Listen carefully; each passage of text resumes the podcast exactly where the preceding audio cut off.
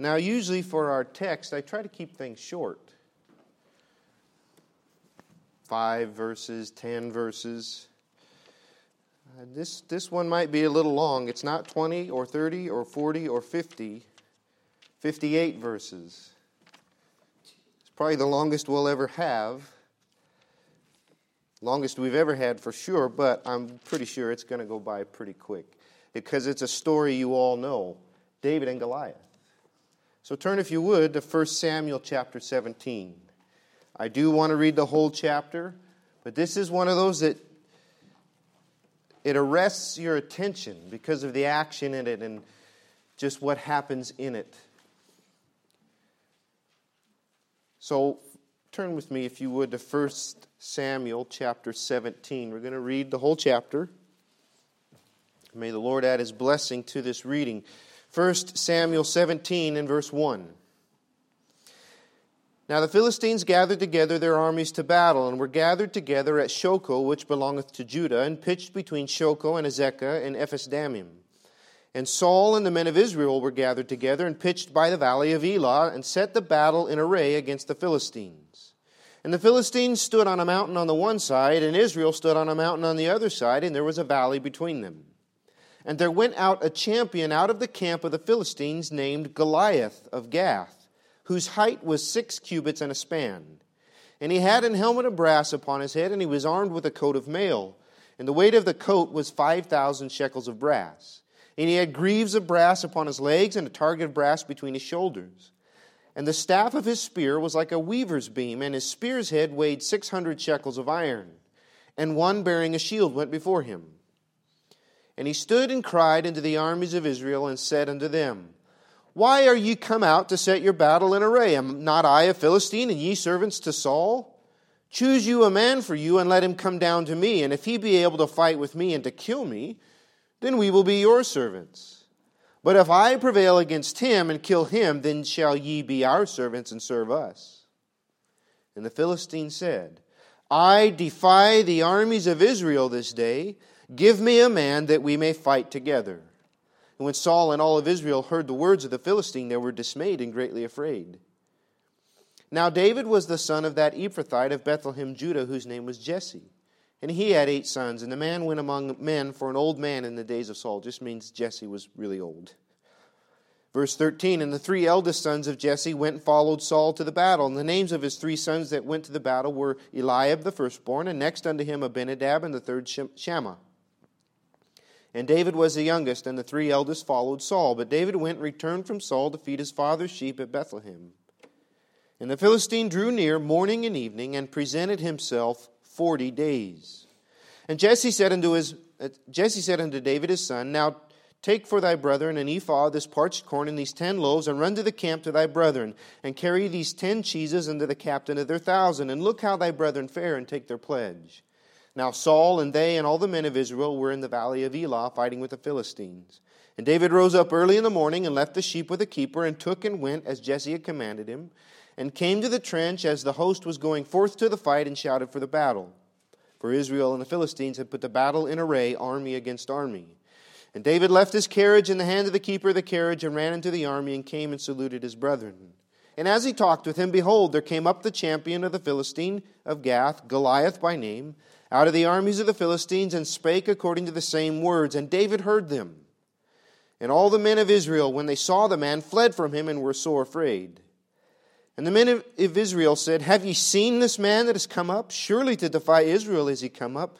And it shall be that the man who killeth him, the king will enrich him with great riches, and will give him his daughter, and make his father's house free in Israel. Verse 26. And David spake to the men that stood by him, saying, What shall be done to the man that killeth this Philistine, and taketh away the reproach from Israel? For who is this uncircumcised Philistine, that he should defy the armies of the living God? And the people answered him after this manner, saying, So shall it be done to the man that killeth him. And Eliab his eldest brother heard when he spake unto the man, and Eliab's anger was kindled against David, and he said, Why camest thou down hither, and with whom hast thou left those few sheep in the wilderness? I know thy pride and the naughtiness of thine heart, for thou art come down that thou mightest see the battle. And David said, What have I now done? Is there not a cause? And he turned from him toward another and spake after the same manner, and the people answered him again after the former matter. And when the words were heard which David spake, they rehearsed them before Saul, and he sent for him. And David said to Saul, Let no man's heart fail because of him. Thy servant will go and fight with this Philistine. And Saul said to David, Thou art not able to go against this Philistine to fight with him, for thou art but a youth, and he a man of war from his youth. And David said to Saul, Thy servant kept his father's sheep, and there came a lion and a bear, and took a lamb out of the flock. And I went out after him and smote him, and delivered it out of his mouth. And when he rose against me, I caught him by his beard, and smote him and slew him. Thy servant slew both the lion and the bear, and this uncircumcised Philistine shall be as one of them, seeing he hath defied the armies of the living God. David said, Moreover, the Lord that delivered me out of the paw of the lion, out of the paw of the bear, he will deliver me out of the hand of this Philistine. And Saul said to David, Go, and the Lord be with thee. And Saul armed David with his armor. And he put a helmet of brass on his head, and he armed him with a coat of mail. And David girded his sword upon his armor, and he assayed to go, for he had not proved it. And David said unto Saul, I cannot go with these, for I have not proved them. And David put them off him, and he took a staff in his hand, and he chose him 5 smooth stones out of the brook. And he put them in a shepherd's bag which he had, even in a scrip, and his sling was in his hand, and he drew near to the Philistine. And the Philistine came on and drew near unto David, and the man that bare the shield went before him. And when the Philistine looked about and saw David, he disdained him, for he was but a youth, and ruddy, and of fair countenance. And the Philistine said unto David, Am I a dog that thou comest to me with staves? And the Philistine cursed David by his gods. And the Philistine said to David, Come to me, and I will give thy flesh unto the fowls of the air and to the beasts of the field. Verse 45. Then said David to the Philistine, Thou comest to me with a sword and with a spear and with a shield. But I come to thee in the name of the Lord of hosts, the God of the armies of Israel, whom thou hast defied. This day will the Lord deliver thee into mine hand. And I will smite thee, and take thine head from thee. And I will give the carcasses of the hosts of the Philistines this day unto the fowls of the air, and to the wild beasts of the earth, that all the earth may know that there is a God in Israel. And all this assembly shall know that the Lord saveth not with sword and spear, for the battle is the Lord's, and he will give you into our hand. And it came to pass, when the Philistine arose and came and drew nigh to meet David, that David hasted and ran toward the army to meet the Philistine. And David put his hand in his bag, and took thence a stone, and slang it, and smote the Philistine in his forehead, that the stone sunk into his forehead, and he fell upon his face to the earth. So David prevailed over the Philistine with a sling and with a stone, and smote the Philistine and slew him. But there was no sword in the hand of David. Therefore David ran and stood upon the Philistine, took his sword, drew it out of the sheath thereof, and slew him, and cut off his head therewith. And when the Philistines saw that their champion was dead, they fled. And the men of Israel and Judah arose and shouted and pursued the Philistines until thou come to the valley, to the gates of Ekron. And the wounded of the Philistines fell down by the way to Shaaraim, even unto Gath and to Ekron. And the children of Israel returned from chasing after the Philistines, and they spoiled their tents. And David took the head of the Philistine, brought it to Jerusalem, put his armor in his tent. And when Saul saw David go forth against the Philistine, he said unto Abner, the captain of the host, Abner, whose son is this youth? And Abner said, As thy soul liveth, O king, I cannot tell. And the king said, Inquire thou whose son the stripling is. And as David returned from the slaughter of the Philistine, Abner took him and brought him before Saul with the head of the Philistine in his hand. And Saul said to him, Whose son art thou, young man? And David answered, I am the son of thy servant Jesse the Bethlehemite. Let's pray. Father, I ask now that you would bless the reading of your word and open our hearts and minds to the wonderful truths here. We've heard this story many times, Lord, but help it to land new on our ears this morning and on our hearts. I ask that you would remove the distractions, help me to be clear in what you have laid upon my heart, and that you would take your truth and do the work that only you can do. I thank you for all that you've done. In Jesus' precious name I pray, amen. That wasn't so bad now, was it? It's a long reading, but it's one of those that you read. I don't know how many times I've read it in my life. And after every time, you kind of just sit back and say, wow, What would have been like to be there and see these things and to experience that firsthand? We know the story. Some of us have grown up with it, singing songs like Only a Boy Named David and going round and around in a sling and singing about it from the time we were just little kids. Or some people hear it late. Some people hear it later in life. Maybe this is some of your first time, whether you're listening to this or sitting here this morning. It's a first time that you've heard this. Regardless, I think it's one of the best stories in the Bible. It still captivates, and it's still powerful, and it's still relevant. Even thousands of years later, there's much it teaches us. If we listen, if we learn. There's no way that I can cover all of this in one sermon. What I want to do this week is I want to set the scene for the battle between David and Goliath, which we'll cover next week.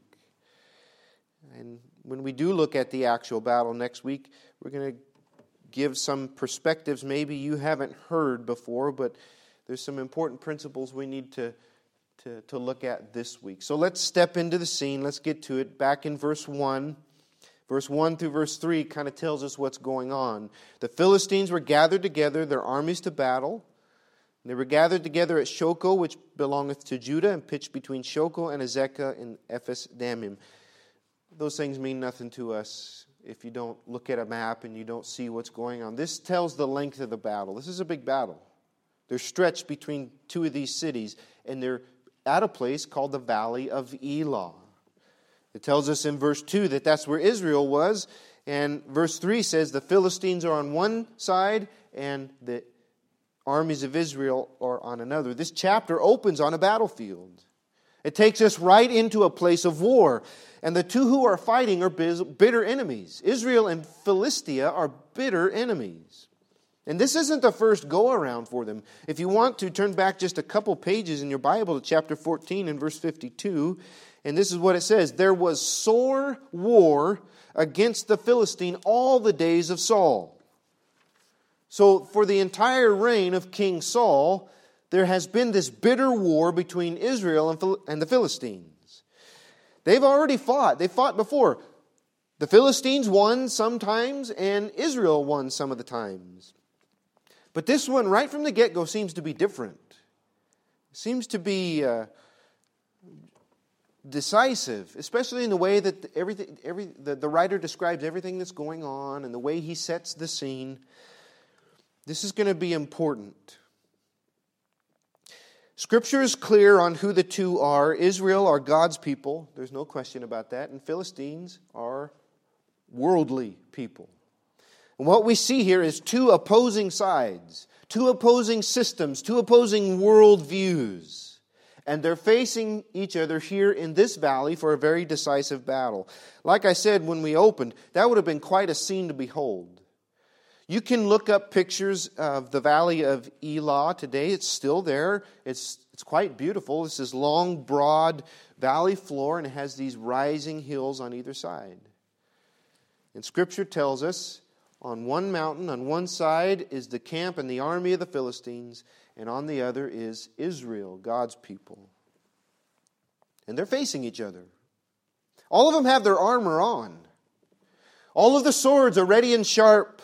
The spears are in hand. Their ranks are formed. They are in battle array. That's what the Scripture says, right? They are set in battle array. They're ready to go. But no one's doing a thing. No one is advancing. It's probably quiet at times, eerily quiet. There's no constant shouting, no constant clash of weapons as you would expect to hear. In fact, the valley floor is empty. And the two armies seem to be at a standstill, at a stalemate. Well, what's going on? Well, you see, the Philistines thought they had a secret weapon. The Philistines thought they had the one who would end this once and for all, the one that no opposition could overcome. And his name is Goliath. Now he's something else. Look in verse 4. There went out a champion out of the camp of the Philistines. This is a man of battle. He's a champion. He has won probably just about every battle that he faced. His name is Goliath of Gath, whose height was 6 cubits and a span. He had a helmet of brass on his head, armed with a coat of mail that weighs 5,000 shekels of brass, greaves of brass on his legs, armor on his back. Verse 7, the staff of his spear was like a weaver's beam, 4 by 4 for a spear shaft with a head that weighs 600 shekels of iron, and somebody bears his shield. That's impressive. That's pretty intimidating. 6 cubits and a span is over 9 foot tall. Probably even with me standing on this step, he'd be taller than me. It's a big, huge guy. The coat of mail that he wears, the armor that he wears, is 125 pounds. His spear head weighs 15 pounds just by itself. And he's armored head to toe. Somebody carries a shield before him. This is a giant, literally, of a man and a giant of a threat. Israelites are not that big. I don't know if you've met many of them. They're not known for their ability to play basketball because they're so tall. They're just normal people. So can you imagine this 9 foot tall giant out there and what a havoc he would make of the armies with his big, huge spear and sword? Nobody's going to face him. I mean, just look at the guy. Now, even the Bible tells us that King Saul was a big guy. The Bible says he stood head and shoulders above all of the other Israelites. But Saul's not out there facing him. Even he won't face Goliath. And nobody moves an inch to oppose him. Actually, if you look in verse 20... it kind of gives the sense there in the end of the verse. It says the host was going forth to fight and shouted for the battle. It kind of gives the sense that they would get themselves all hyped up and shouting and ready. Okay, let's go. And then as soon as Goliath steps foot in the valley, that all stops and they all go back. Yeah, let's go. No way. We're going back here. And Goliath stands alone in the valley and brings the army to a standstill. That's the scene that we're facing.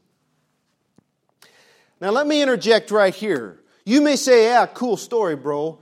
That sounds all kind of interesting, kind of sort of interesting to me, but what does it have anything to do with me today? I mean, are we supposed to come to church to learn about how the Bible's relevant to me and the things that I face right here and right now? Let me tell you, make no mistake, my friend, there is a battle going on today. There is a battle that we are in. We as a biblical New Testament church are right in the thick of it. We are in a battle. And it's going on all around us. And it's much more than just political. This is more than left versus right or liberal versus conservative. This runs much deeper than that. And you can see it everywhere. The battle rages on. Marriage ends in divorce over 50% of the time. Alcoholism runs rampant. Drug addiction runs rampant. And now drugs are legalized. Suicide, depression, mental instability are commonplace. People can't seem to tell whether they are male or female. And the courts of the land are beginning to step in to try to tell parents how to raise their children regarding this. There is a case in Texas you ought to keep your eye on. Homosexual marriage is legalized, and counsel against any of this is quickly becoming criminal. It won't be long till the Bible is illegal.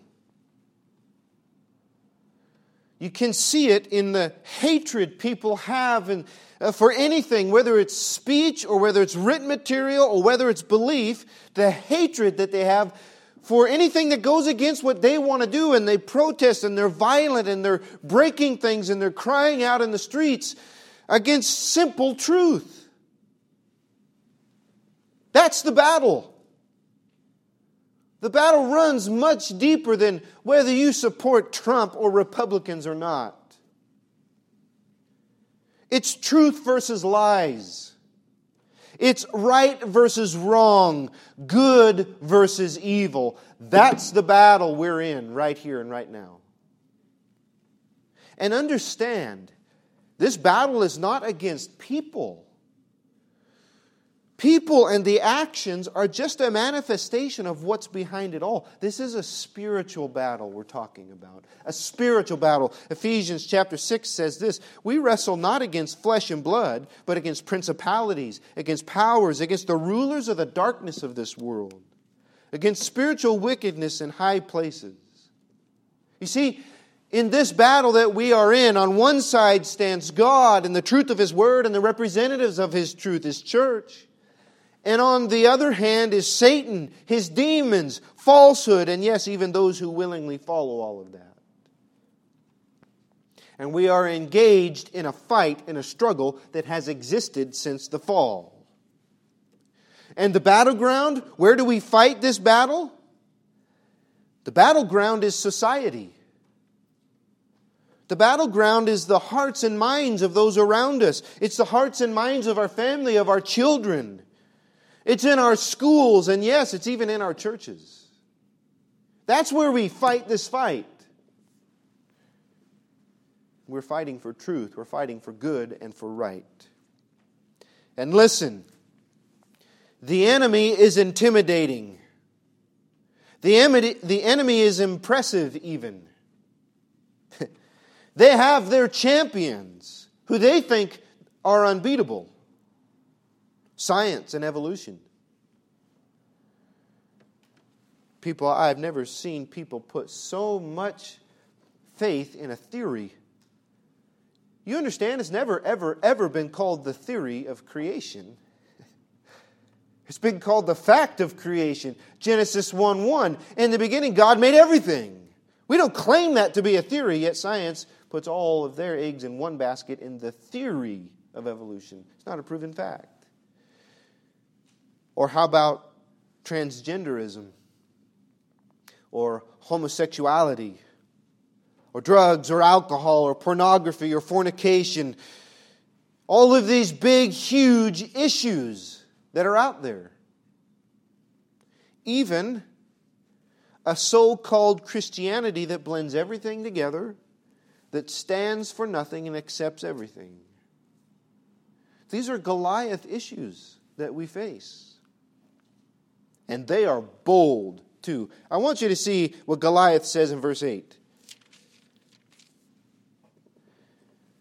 "And he stood and cried unto the armies of Israel," this is Goliath, "and said to them, Why are you come out to set your battle in array? Am not I a Philistine, and ye servants to Saul? Choose a man for you, and let him come down to me. And if he be able to fight with me and kill me, then we will be your servants. But if I prevail against him and kill him, then shall ye be our servants and serve us." Verse 10. "And the Philistine said, I defy the armies of Israel this day. Give me a man that we may fight together." There's no mistake in Goliath's intention. He's calling God's people out. I defy you. I defy your God. Send a man. Let's fight. Let's see who's better. The challenge has been issued. And listen, we have reached that point in this spiritual battle. You understand that? The world has called us out. The challenge has been issued. Here is where we stand, Bible believers. What are you going to do about it? This is where we stand. Just try and come out against us. Just try and speak the truth and see what happens. You don't support us, we'll take away your tax exemption. We'll label you pastors and you preachers and the Bible that you preach as purveyors of hate speech. Come out and face us, and let's see who wins. Is not that the attitude of the world? It is, isn't it? The Bible describes this in Isaiah chapter 5. It says, "Woe unto them that draw iniquity with cords of vanity, and sin, as it were, with a cart rope." Okay, very King James. It's talking about people that just kind of walk around with their sin like they're pulling it on a cart and they're proud of it. The Bible says, these people say, "Let him make speed and hasten his work, that we may see it. And let the counsel of the Holy One of Israel draw nigh and come, that we may know it." In other words, we're going to do what we're going to do. If God's got a problem, let him come down and talk to us. That's the mentality we face. Woe unto them, it goes on, to them that call evil good and good evil. Woe unto them that put darkness for light and light for darkness. Woe unto them that are wise in their own eyes and prudent in their own sight. That's where we are. That's the day and age that we live in. Wrong is right and right is wrong. Darkness is light and light is darkness. And it's getting more and more like that every day. And we can't ignore it anymore. I think perhaps in the past, we might have thought this was a phase. Oh, it can't keep going on like this. They're not really going to legalize gay marriage. They're not really going to legalize marijuana. I mean, come on. There was probably that way of thinking within the church. This is just a phase. This has got to pass, but it hasn't. It's here. And it's getting worse. And it's intimidating. And it's even impressive in its boldness. What will we do? Look what Israel did in verse 11. When Saul and all Israel heard the words of the Philistine, they were dismayed and greatly afraid. Go down to verse 24. And all the men of Israel, when they saw the man, fled from him and were sore afraid. And the men of Israel said, have you seen this man that has come up? Have you seen him? Look at that guy. I've got no chance against him. No way am I going out there. No way am I going up against that. That would be certain death. It's a natural human reaction, to be sure.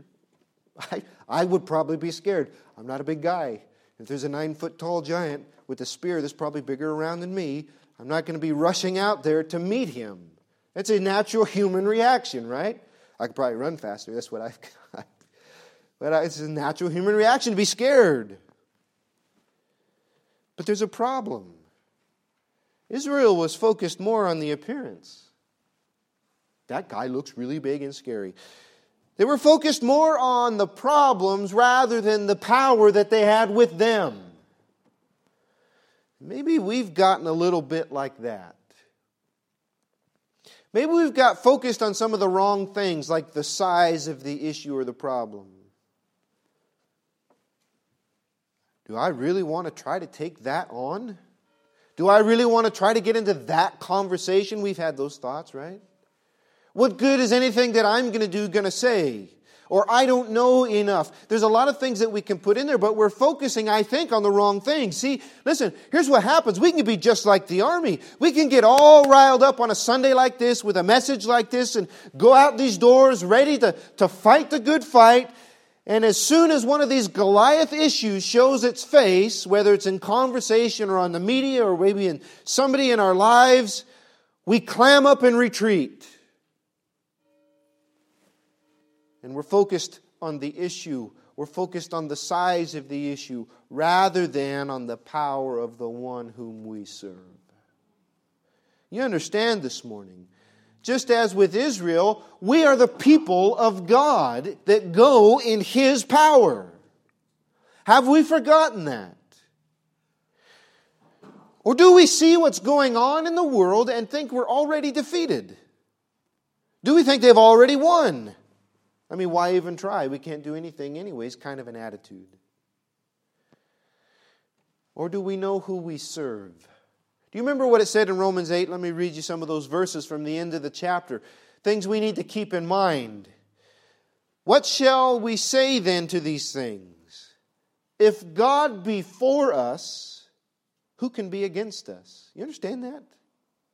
If God is with us, who's going to stand in opposition? The answer is nobody. Who shall separate us from the love of Christ? Shall tribulation or distress or persecution or famine or nakedness or peril or sword? Nay, in all these things we are more than conquerors through Him that loved us. For I am persuaded that neither death nor life nor angels nor principalities nor powers nor things present nor things to come nor height nor depth nor any other creature shall be able to separate us from the love of God which is in Christ Jesus our Lord. Powers. You see, we wrestle not against flesh and blood, but we wrestle against powers of darkness.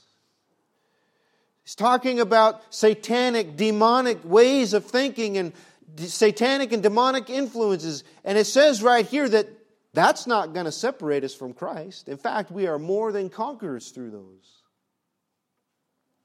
Acts chapter 1 says, ye shall receive power, and ye shall be witnesses unto me in all the world. Those are the facts, and I think we know those way down deep. It's who we are, yet sometimes we can forget, can't we? Israel forgot who they were. They got too scared. You know what? I think maybe we can get a little scared. Maybe we're scared. Maybe we're scared of upsetting the balance we've got. I think we've gotten pretty good at this balance. We have the approval and things of the world, and then we have our faith quietly. Because we know if we get too much on the faith side, that's going to mess with some things in the world, right? Like people will probably not like us, and maybe that could affect our job, maybe that could affect some other things. So we try to keep a balance of people liking us and staying in favor with the world, but yet we have our faith, but it's quietly. It's behind closed doors sometimes. It's like a Sunday morning faith. And meanwhile, the battle in the world stalls, and the enemy walks around the battleground unchecked, unchallenged, calling us out and holding us hostage. What do we do? And may I say, right here and right now, in the day that we live in, facing the things that we are facing, we need some more Davids. We need some men and women of God who are ready to stand up. It's time we stand up for what is right, stand up for what is true, and have the same attitude that he did, that rather running from the battle, we run to the battle to face the Goliaths of the day.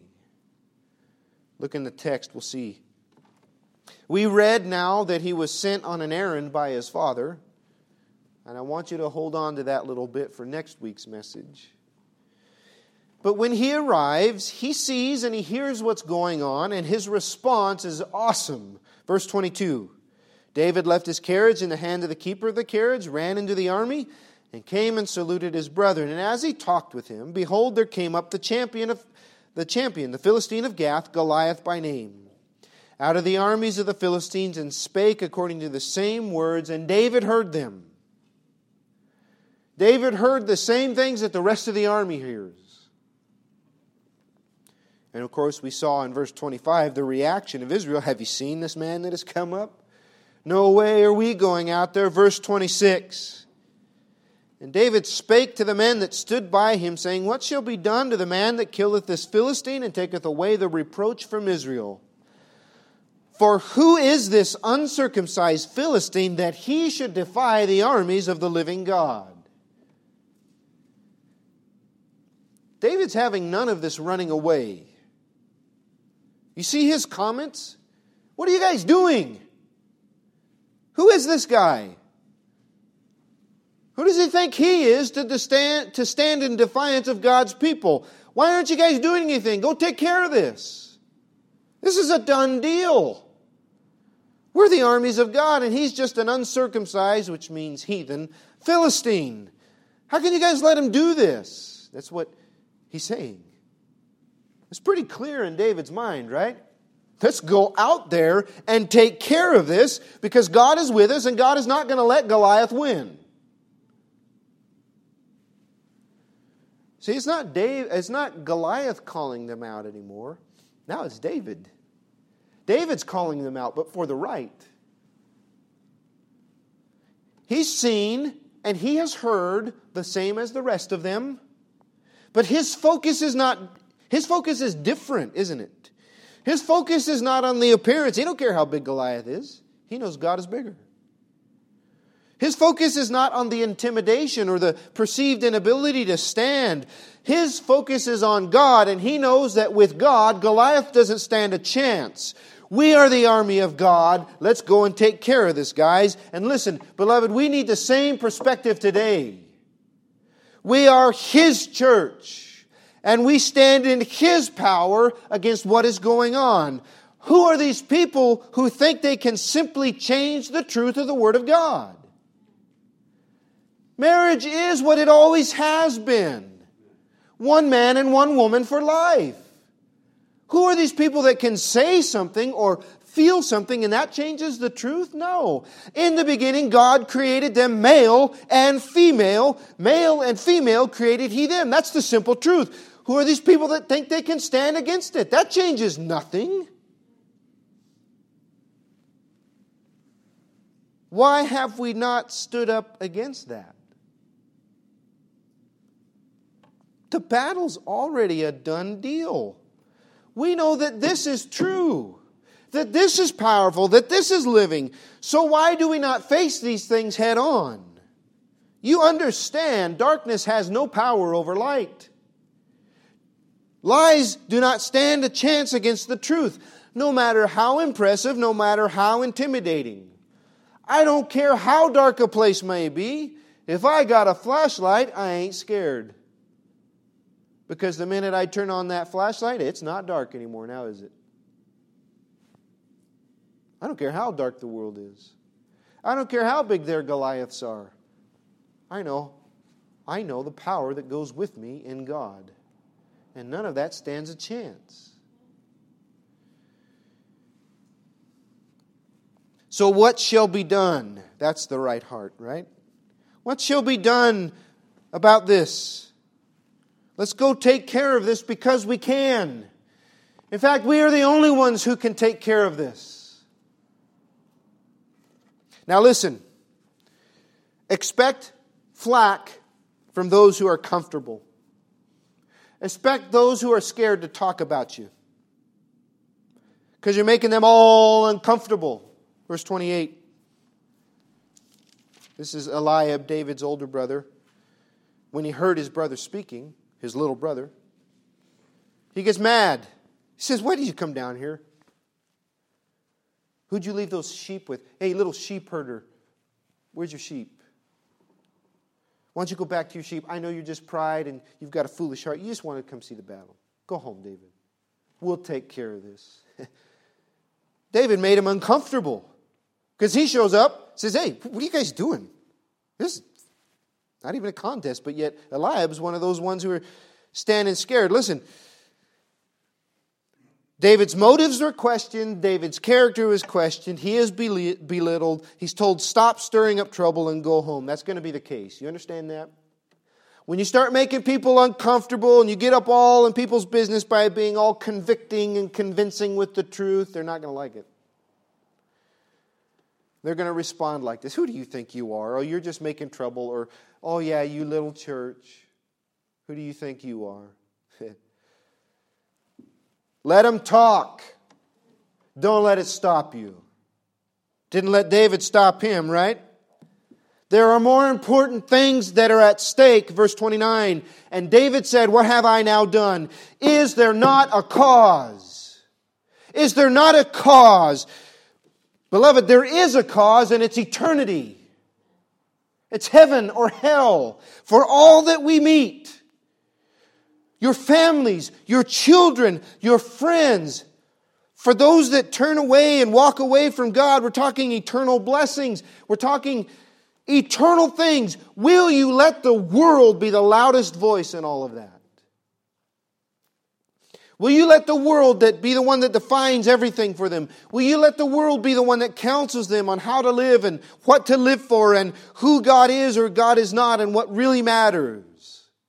Or will we stand in the gap between lies and between truth? Will we stand there with the truth? Will you stand on the battlefield and say, enough! This is true. God's Word is true. This defines our life. This tells us of God and what we need to do. This is better than anything the world can give. This is life and love and peace and happiness. And whatever goes against this is not true but lies. Ezekiel chapter 22 says this. I sought for a man to stand among them, that should make up the hedge and stand in the gap before me for the land. But I found none. Don't let that be true of you. God is looking for someone to stand there with the truth and say, enough. This is true. That is lie. Don't let that be true of me or Faith Baptist. Will we stand with and will we stand for the truth? Because there is a cause and somebody needs to stand up for the cause. And beloved, that's not anybody else but you and me. It's time that we get in the battle, stop waiting for somebody else to fight the battle, and do it ourselves. Get in the battle at home, get in the battle at work, get in the battle in the community that we live in. Stand up for the truth and stand boldly in His power. Because I don't think we have so far like we should have. We've retreated, we've hidden, and it ain't working. You see, not fighting is losing by default. Any team that goes to a game and sits on the benches and doesn't go out on the field and play the game is going to lose by default, right? It's just the way it goes. It's the same with the spiritual battle. We could show up in all our armor and polished and we've got our banners flying and then we just stand there and do nothing. It's losing.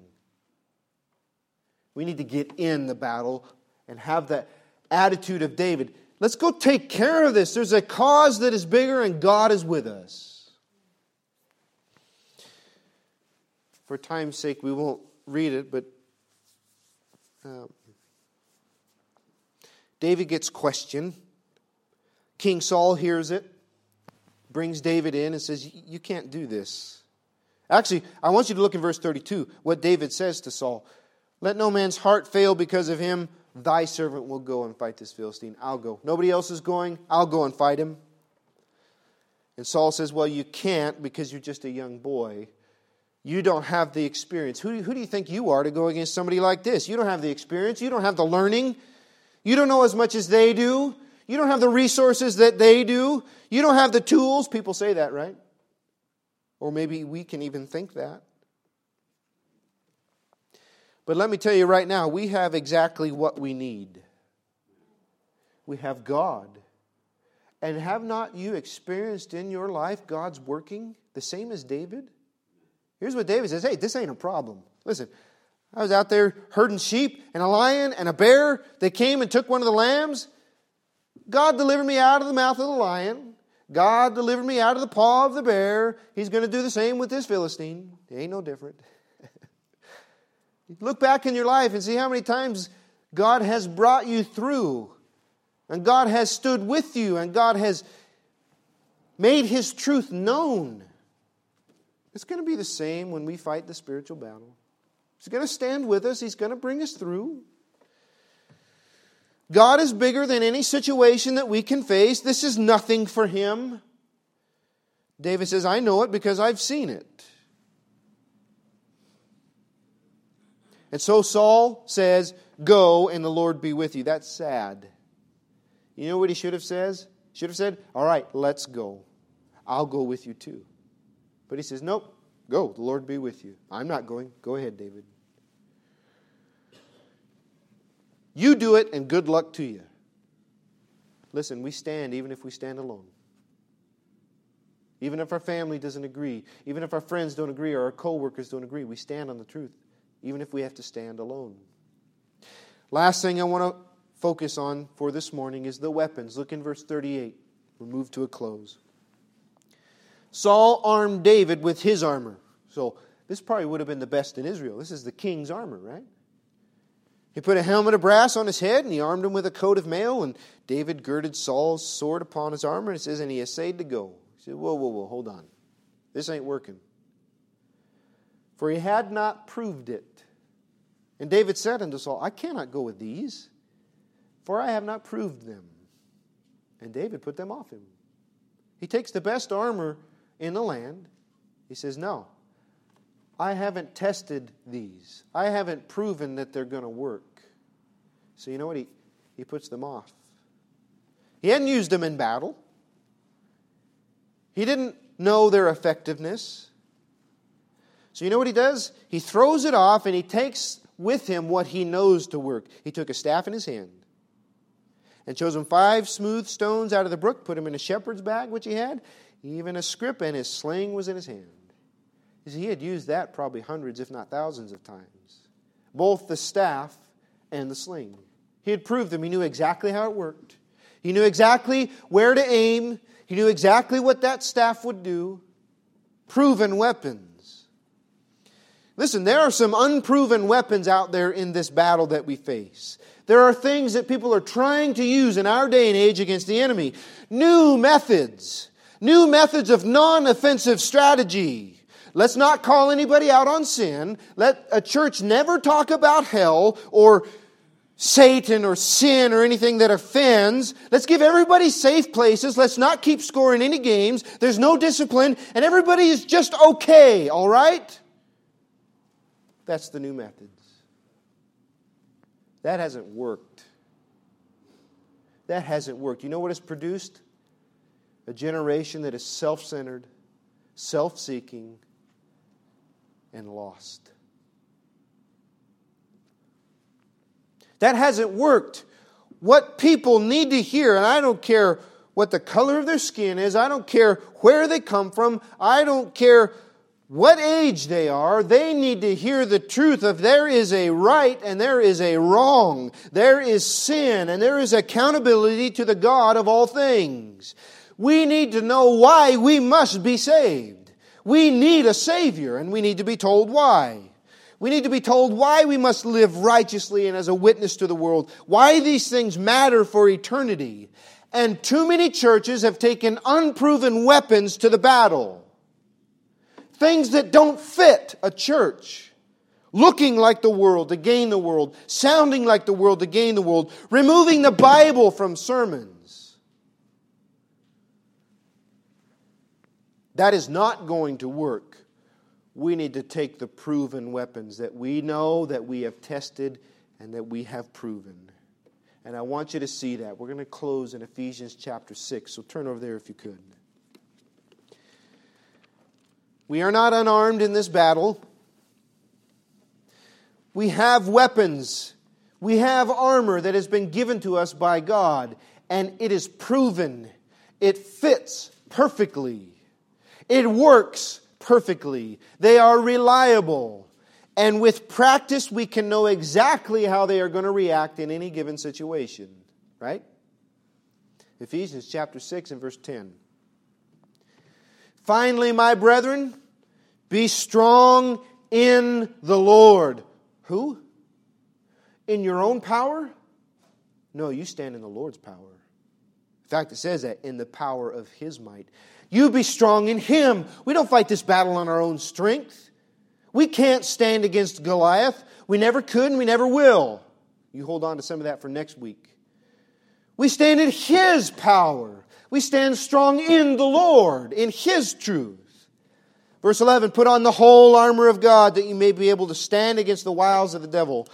We read this earlier. For we wrestle not against flesh and blood, but against principalities, against powers, against the rulers of the darkness of this world, against spiritual wickedness in high places. Wherefore, take unto you the whole armor of God, that ye may be able to withstand in the evil day, and having done all to stand. You understand, you might not take down every Goliath issue this world faces, but you can do everything you can to stand firm. You can do everything in your power to be the witness that you can be for your co-workers and your friends. And in your family and in your house, you can say what Joshua said, as for me and my house, we will serve the Lord. That may be your stand, and you put on the armor and you fight all that you can, and you may just stand, but that's what we are to do.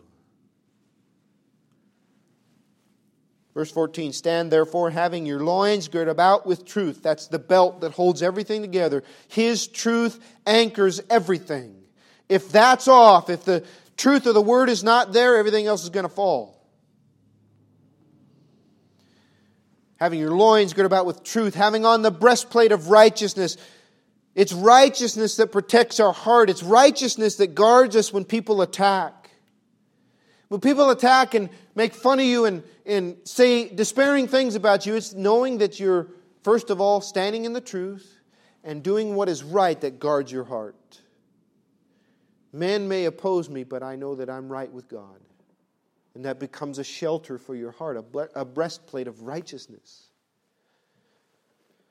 Verse 15, and your feet shod with the preparation of the gospel of peace. That is the firm foundation, right?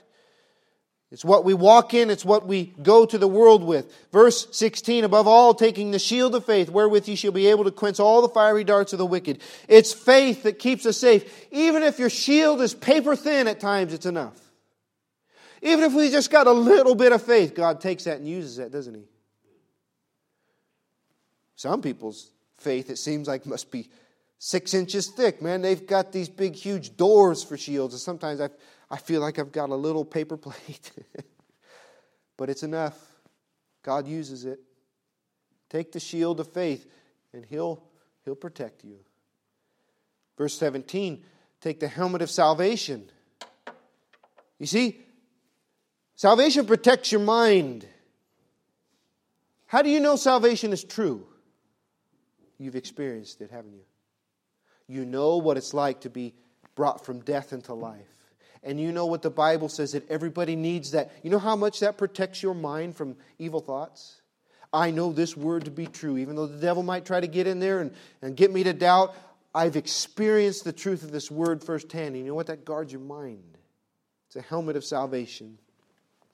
And of course, the sword of the Spirit, which is the Word of God.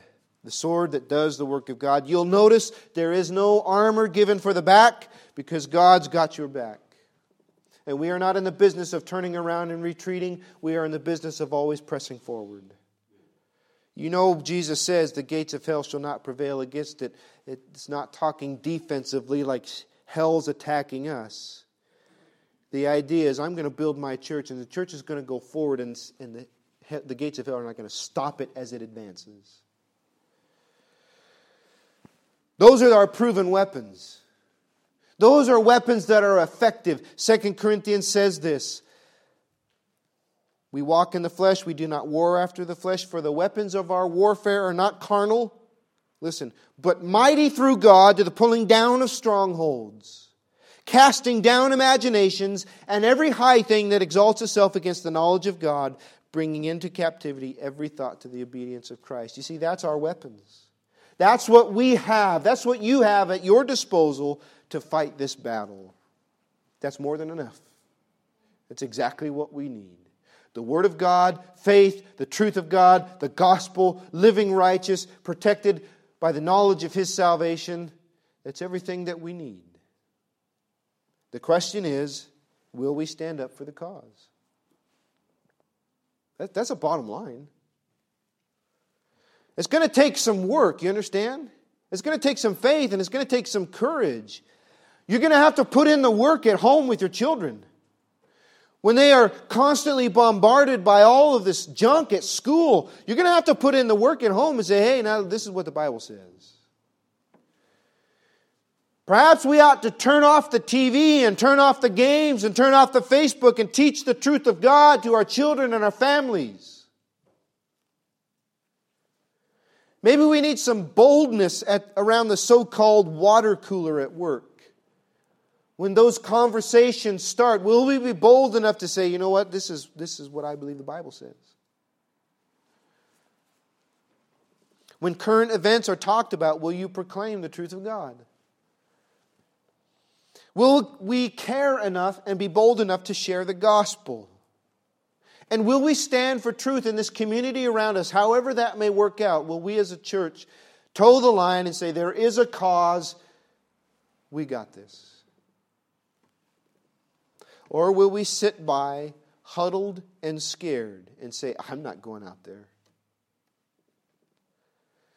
So perhaps this morning we need to pray for a heart like David. I need a heart like David. I want to look past the problems and past the issues to God, who is bigger and greater than all of them. I want to see what needs to be done and then rise and run to the battle rather than running from it, because there is a cause. God's truth, God's words, people's eternity. And it's a cause worth fighting for, isn't it? It's worth standing up for, even in the face of opposition. Even if we have to do it alone. But you understand, we really won't be alone.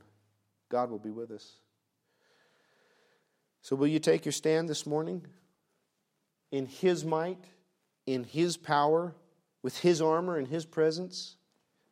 Is there not a cause?